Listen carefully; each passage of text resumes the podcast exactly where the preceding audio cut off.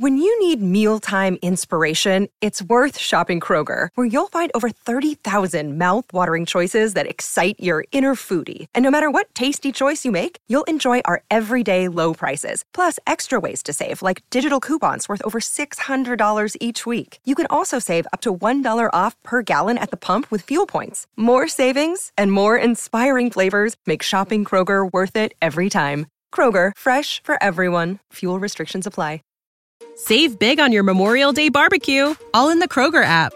Get half gallons of delicious Kroger milk for 129 each, then get flavorful Tyson natural boneless chicken breasts for 249 a pound, all with your card and a digital coupon. Shop these deals at your local Kroger today or tap the screen now to download the Kroger app to save big today. Kroger, fresh for everyone. Prices and product availability subject to change. Restrictions apply. See site for details.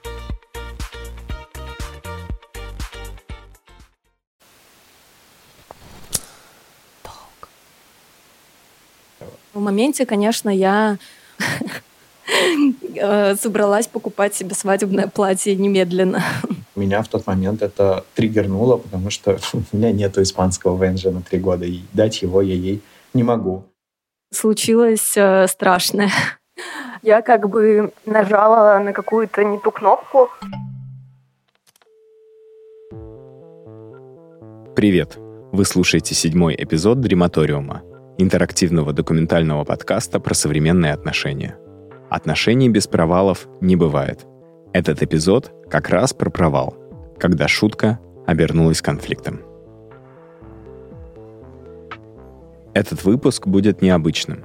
Толя и Гульнас не будут разговаривать друг с другом. Вместо этого они расскажут одну и ту же историю, но каждый со своей точки зрения. Редко получается послушать, что думают люди, когда их не слышит и не видит их партнер. Все это случилось, когда Гульнас полетела на день рождения к своему второму партнеру Мирославу. Мирослав живет в Барселоне.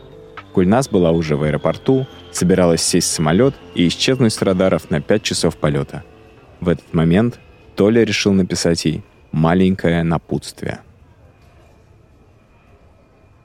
Толя мне что-то написал, в шутку, что если Мирослав перед всеми своими друзьями на дне рождения торжественно сделает мне предложение руки и сердца, чтобы я не соглашалась. Я также в полушутку ответила, что я, кстати, думала об этом. Да, я ответила, что я, кстати, думала об этом. И все. И случилось э, страшное. Я как бы нажала на какую-то не ту кнопку. Немножко предыстории. Какой-то момент когда я говорил со своими друзьями, находящимися в конвенциональных отношениях, они задали два вопроса, которые им непонятны про неэксклюзивные отношения. Первый вопрос звучал так. А что, если от тебя кто-то забеременеет, и это будет не твой основной партнер? Ну, и в другую сторону, если вдруг Гульнас от кого-то забеременеет. И второй вопрос. Что будет, если ты захочешь жениться на ком-то, и это будет не Гульнас? Или Гульнас позовет кто-то замуж, и это будешь не ты? Я переслал эти вопросы Гульнас, а, мы посмеялись над ними, особенно про детей. Ну, признали, что тут нету какого-то легкого и правильного ответа. Не хотелось бы попадать в такую ситуацию даже гипотетически.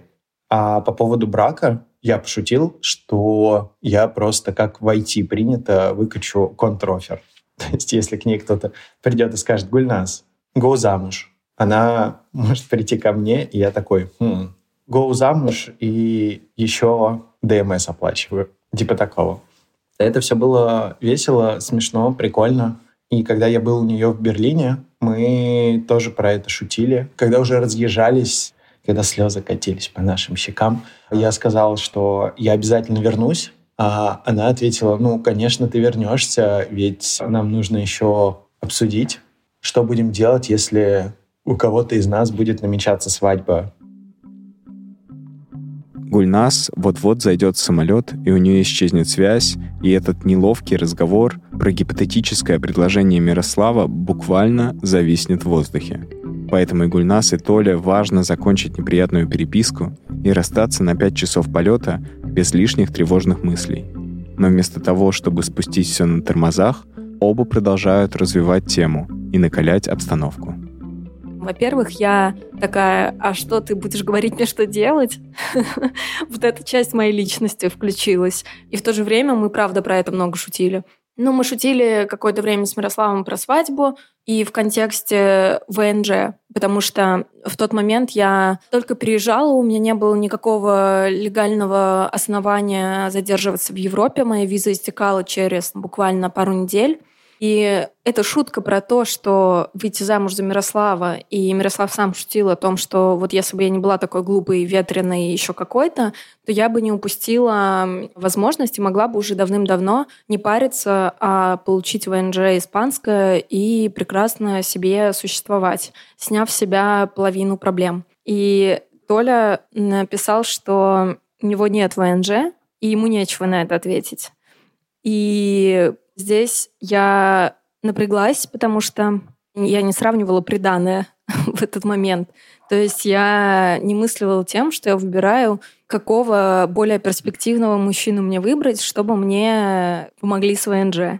Такого вопроса вообще не стояло. Но меня все равно так задела реакция. Ну, я заметила, что Толю как-то триггернула это какая-то гипотетическая вероятность того, что я могу выйти замуж – что я напряглась, потому что если раньше я могла думать об этом просто самостоятельно в контексте моего собственного решения, то здесь я не была готова к тому, что кто-то еще, кроме меня, может это решать.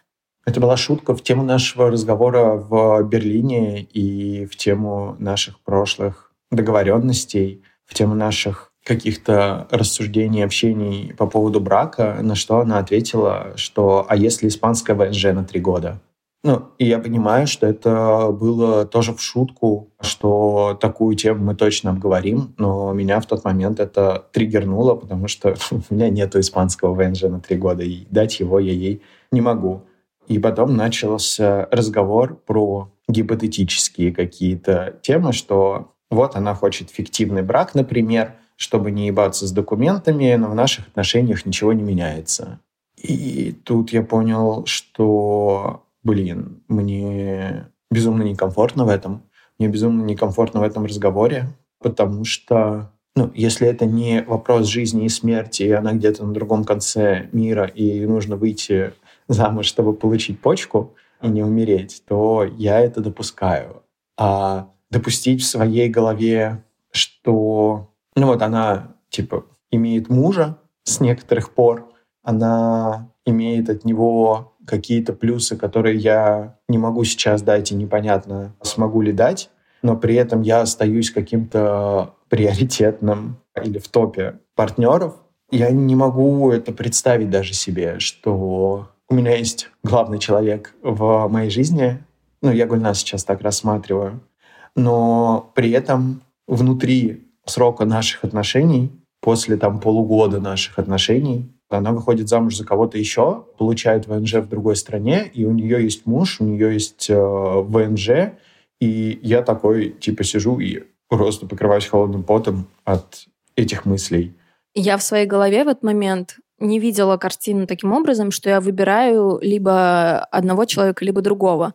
Мой вопрос был в том, что если я выхожу замуж фиктивно, чтобы разобраться с документами, и в наших отношениях ничего не меняется, почему это является проблемой, почему это остается проблемой.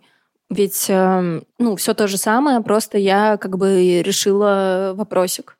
И следующим моментом, ну, то есть Толя начал говорить о том, что он переживает, и что ему было бы комфортнее или ему было бы окей, если бы я сказала, что мне нужно замужество для того, чтобы получить ВНЖ, и тогда он как бы рассмотрел бы план или что-то еще, или, может быть, он бы нашел работу в Европе, и я бы смогла как бы выйти замуж за него. Это меня тоже выбесило, потому что причем здесь это вопрос же не в том, что я не могу сама это сделать. Вопрос просто в том, что хочу ли я выбрать легкий вариант прямо сейчас или хочу сама проходить через все это ну, как бы я даже не могу представить вселенную, в которой я говорю Толе о том, что Толя, слушай, найди работу в Европе, чтобы я получила ВНЖ, как твоя жена. Что за бред? Ну, я как бы справлюсь сама. Я просто увидела в этом какую-то мускулинную соревновательность, что меня это очень напрягло и разозлило. Хотя я не собиралась выходить замуж, но в моменте, конечно, я э, собралась покупать себе свадебное платье немедленно. И это все еще начало переходить в какой-то абсурд, потому что Мирослав в это время просто себе спокойненько что-то там делает в Испании, даже не знает, что мы обсуждаем какое-то несуществующее потенциальное предложение руки и сердца. Есть несколько фильмов, использующих прием многостороннего рассказа одной и той же истории. Самый известный — это «Росимон» 1950 года, японского классика Акира Курасавы. Самый недавний — «Последняя дуэль» Ридли Скотта с Адамом Драйвером и Мэттом Деймоном. Обычно этот режиссерский прием работает там, где надо показать, что истина и справедливость — это очень относительные понятия. Каждый понимает их в меру своего жизненного опыта, условий, гендера и воспитания. И еще этот прием помогает вывести каждого отдельного персонажа на авансцену, дать ему главную роль, посмотреть на него во всех деталях и заметить то, что было скрыто на общих планах. Замечайте, как по-другому звучит тон и манера рассказа истории Толи и Гульнас — как по-разному они рассказывают ее, когда им не нужно подыгрывать друг другу в беседе. При всем том, что я не особо верю в таинство брака, верю в венчание, верю в бумажки или печати в паспортах, на каком-то эмоциональном уровне я считаю, что все равно это какой-то уровень близости с человеком, и он все равно какой-то эксклюзивный. И это достаточно высокий уровень близости, когда ты соглашаешься жениться или выйти замуж с кем-то. И если этот кто-то не я в ее жизни, и если этим она решает те проблемы, которые я не могу решить, которые мы не можем решить вместе как пара, то я начинаю чувствовать себя как-то не в своей тарелке. И я начинаю чувствовать себя как просто placeholder, грубо говоря, в жизни, который закрывает ну, какие-то потребности, с которым прикольно о чем поговорить, но помощи по каким-то глобальным проектам, по каким-то сложным вещам от меня типа не добиться. И это, конечно, даже сейчас очень сложно рассказывать, потому что я сразу вспоминаю, как я себя чувствовал в тот момент, как меня холодной водой просто облило это ее фраза, ну, а если он предложит на кону ВНЖ испанский на три года. И во мне все кричало. Если вот эти все мои эмоции и желание просто начать брыкаться и говорить, что делаю, что хочу, если их подуспокоить и вернуться на нормальный трек, где я вообще-то люблю Толю и доверяю ему, я понимаю, что для него это значило какое-то дополнительное препятствие, какое-то дополнительное... Save big on your Memorial Day barbecue, all in the Kroger app. Get half gallons of delicious Kroger milk for 129 each, then get flavorful Tyson natural boneless chicken breasts for 249 a pound, all with your card and a digital coupon. Shop these deals at your local Kroger today or tap the screen now to download the Kroger app to save big today. Kroger, fresh for everyone. Prices and product availability subject to change. Restrictions apply. See site for details. Дополнительный фактор, который ну, отдалит нас друг от друга. И мне кажется, что дело даже не в том, что я выбрала кого-то, а он не смог мне это дать или что-то такое, а в том, что мы и так живем в разных странах, и что у него, что у меня довольно много неопределенности в будущем в данный момент — и это какой-то еще один шаг в сторону потенциальной проблемы или какого-то фактора, который просто нужно учитывать. И отношения и так довольно сложно менеджерить. Их даже не хочется менеджерить, потому что это что-то, что должно давать силы. А здесь просто нужно помнить еще про какой-то один фактор. Я понимаю, что я бы так не отреагировала, если бы Толя сказал, что ему нужно выйти за кого-то замуж, чтобы что-то, какой-то документальный вопрос — я бы обсудила просто, как это поменяет его жизнь и как это повлияет на отношения, и как бы как он видит в этом будущее. Но я понимаю, что я в целом больше склонна избегать близости, поэтому мне легче спокойно на это смотреть. Я не знал, как экологично донести, что да, это ее выбор, но меня очень сильно размажет. И даже гипотетически этот вопрос очень сильно размазывает меня просто по полу и разбивает на кусочки, потому что ну, я люблю ее, я вижу нас как пару в долгосрочной перспективе, я хочу вкладываться в нас как в пару, я хочу вкладываться в себя, в нас и в нее в такой последовательности. И если она смотрит на это иначе, и она не видит возможности решать со мной вместе какие-то сложные вопросы, ну или хотя бы обсуждать это, то я просто не знаю, как в такой ситуации быть. Не хочется влезать, но я скажу. Вот видите, есть конструкция брак.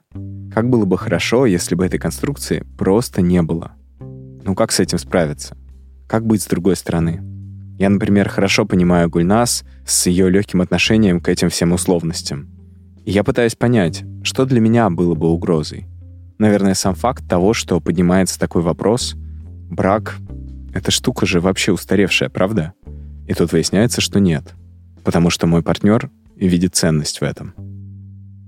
Я понимаю, что я испугалась э, того, что как будто бы на мои решения кто-то посягает. И в моменте я испытывала, наверное, какую-то панику, страх и даже раздражение, причем непонятно на кого направленное. Меня это беспокоило, потому что это искажает чувства, это искажает понимание вообще своих эмоций. Учитывая, что я была на стрессе и напряжена, мне хотелось э, психануть. Мне не понравилось, наверное, то, что мне было бы гораздо спокойнее, если бы я услышала, что мне очень беспокойно от того, что ты выходишь замуж. Ну, то есть понятно, что это может помочь тебе решить там всякие свои документальные вопросы и что-то еще, но меня это беспокоит по тому и тому и тому. И поэтому, когда я услышала как будто бы какое-то альтернативное предложение помощи мне, что если я отказываюсь от этого ВНЖ, то зато или тогда я могу получить вот это, вот это, вот это. Меня вот это как-то раздосадовало, потому что для меня так не стоял вообще вопрос. И мне это было не нужно. Но поговорив, я сказала, что я не буду выходить замуж там ради документов или чего-то еще, потому что ну, я могу сделать и так, и так. Я могу и сама собрать все документы и пройти через все это. Но не потому, что я такая, окей, я принимаю контр-офер а просто мне достаточно всего лишь слов о том, что это в данный момент времени пугает и заставляет его очень сильно тревожиться. И мне этого достаточно. В общем, мне не нужны какие-то торги или дополнительная аргументация. Блин, ну вот этого предложения даже не было. Как бы это гипотетическое. Я не знаю, что было там в голове у Гульнаса, у Мирослава и у всех других людей, которые там думали, не думали делать Гульнас предложение, но никто не сделал, насколько мне известно. Прими она предложение от кого-то другого, это очень сильно обрубает возможности нашего будущего. Не потому, что я перестану ее любить, не потому, что я перестану ей восхищаться, не потому, что я буду хотеть быть с ней, а, потому что это обрубает, ну или, по крайней мере, там на 5 условно лет откладывает те потенциальные развилки будущего, где мы поженились, где я сделал ей предложение, она согласилась. Или она делает мне предложение, я соглашаюсь. И мы вместе, как пара, взявшая на себя какие-то обязательства, которая взяла на себя какую-то ответственность за себя, за пару и друг за друга, идем вместе. И вот этот вот ее вопрос про ВНЖ Испании на три года был мной как раз воспринят как потенциально обрубание части возможного будущего у нас, которое было не вместе обговорено, а, ну, в котором я не мог ничего решать и ничего от меня не зависело. Кстати, интересно, что в отношениях Гульнас и Толи я вижу, как не стереотипно распределены роли. Мы здесь про разрушение шаблонов, правда? И мой шаблон, в котором девушка хочет брак, а парень нет, разрушается. И не просто тупо разваливается, а усложняется, разъясняется и уточняется. Я задал этот вопрос в Белграде. Повторю его. А что ты скажешь, если я в какой-то момент неиронично позову тебя замуж? И в моей голове это все про вкладывание в нас как в пару, про взятие на себя каких-то совместных обязательств, про ответственность. А если такой скоп взаимных обязательств будет ею взять с каким-то другим человеком, пусть и гипотетически, меня это парит, напрягает и заставляет нервничать, заставляет мои ладошки потеть и чувствовать меня заставляет себя не в своей тарелке. Я могу легализоваться одним способом и другим способом. И для меня это выбор между просто двумя способами легализоваться, а не между двумя какими-то гипотетическими призрачными браками. У меня не стоит такой цели. Вот. И поговорив о том, как бы я на это смотрю так, что, окей, этот способ легализоваться, он причинит дискомфорт потенциально гипотетически моему партнеру, и это не big deal для меня. Здесь не стоит вопрос о том, что это что-то, что мне обязательно нужно сделать, иначе я буду несчастна. Это не такой вопрос, и поэтому мне этого достаточно. Хотя в моменте, конечно, я хотела разозлиться и выйти замуж за первого попавшегося человека в аэропорту просто на зло. Мы только-только обсуждали какое-то призрачное, гипотетически возможное замужество наш с Толей, и еще в Белграде. И это был вопрос такой, что может быть, однажды, возможно, потенциально вообще есть ли какая-то possibility этого вопроса или нет. И я запуталась в том, что имеет ли какое-то значение брак или нет. В общем, мне не нравится это ощущение принцессы, которые делают предложение. В общем, это история о том, как одна безобидная шутка раскрыла портал в глубину межличностных конфликтов. И как бы ни бесило Толя и Гульнас их разговор, благодаря ему они только лучше осознали свои границы. Чем они могут поступиться ради друг друга, а чем нет. Потом они нашли общий язык и продолжили ждать личной встречи друг с другом, обсуждать будущее и искать пути сокращения дистанции. Надеюсь, вы тоже получили удовольствие от этого эпизода. В следующем выпуске появится тот самый Мирослав — и расскажет, что он думает обо всем происходящем. До встречи. Привет. Я приземлилась, если что. Сижу в самолете, жду, пока нам разрешат выбраться на волю. Я только в середине полета поняла, что три моих войса так и не дошло до тебя. То есть я просто летела и была уверена в том, что ты их прочитал и послушал. И потом я поняла, что они все вот этим красным огонечком отмечены, и они до тебя не дошли, что добавило мне, конечно, немножко саспенса в дороге. И я решила, что мне нужно отвлечься. Помнишь, я тебе рассказывала, что мы с взгляд договорились, что они будут крутить наши трейлеры перед кинопоказами своих фильмов и в кинотеатрах, трейлеры долго, вот это все. То есть, мне кажется, я раз сто уже об этом сказала. И я решила посмотреть наконец-то фильм, который они привозят, который они будут показывать. Это фильм, который призер Канского фестиваля и все такое. Я сажусь его смотреть, чтобы, внимание, отвлечься. Фильм называется «Анатомия падения». Ну, меня ничего не смутило, что хорошая идея в самолете после нашего с тобой э, эмоционального разговора почему бы не посмотреть больше, чем два часа идущий фильм Канского фестиваля «Анатомия падения». И я как бы такая, окей, начала его смотреть. И этот фильм начинается с того, что там супружеская пара, писательница и ее муж, он срывается с крыши и умирает. Мы пытаемся понять, что же там на самом деле происходило в этом браке. Нам показывают всю изнанку брака, и вот это вот постепенно накаляющееся, раскрывающееся отношение между мужем и женой, я столько всего анализировала, пока это смотрела.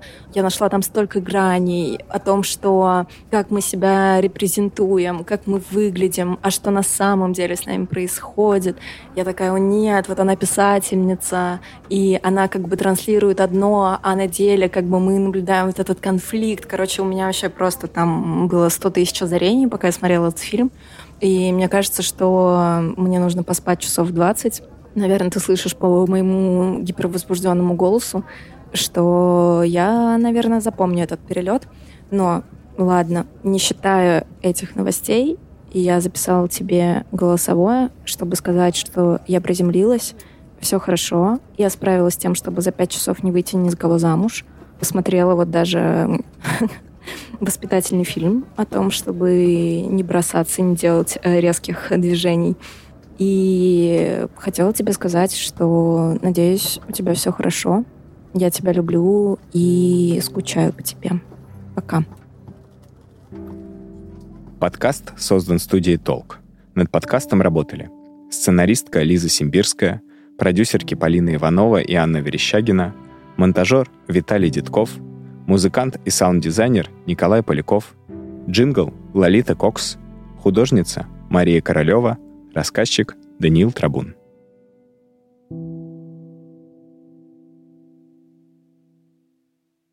Save big on your Memorial Day barbecue, all in the Kroger app. Get half gallons of delicious Kroger milk for 129 each, then get flavorful Tyson natural boneless chicken breasts for 249 a pound, all with your card and a digital coupon. Shop these deals at your local Kroger today or tap the screen now to download the Kroger app to save big today. Kroger, fresh for everyone. Prices and product availability subject to change. Restrictions apply. See site for details.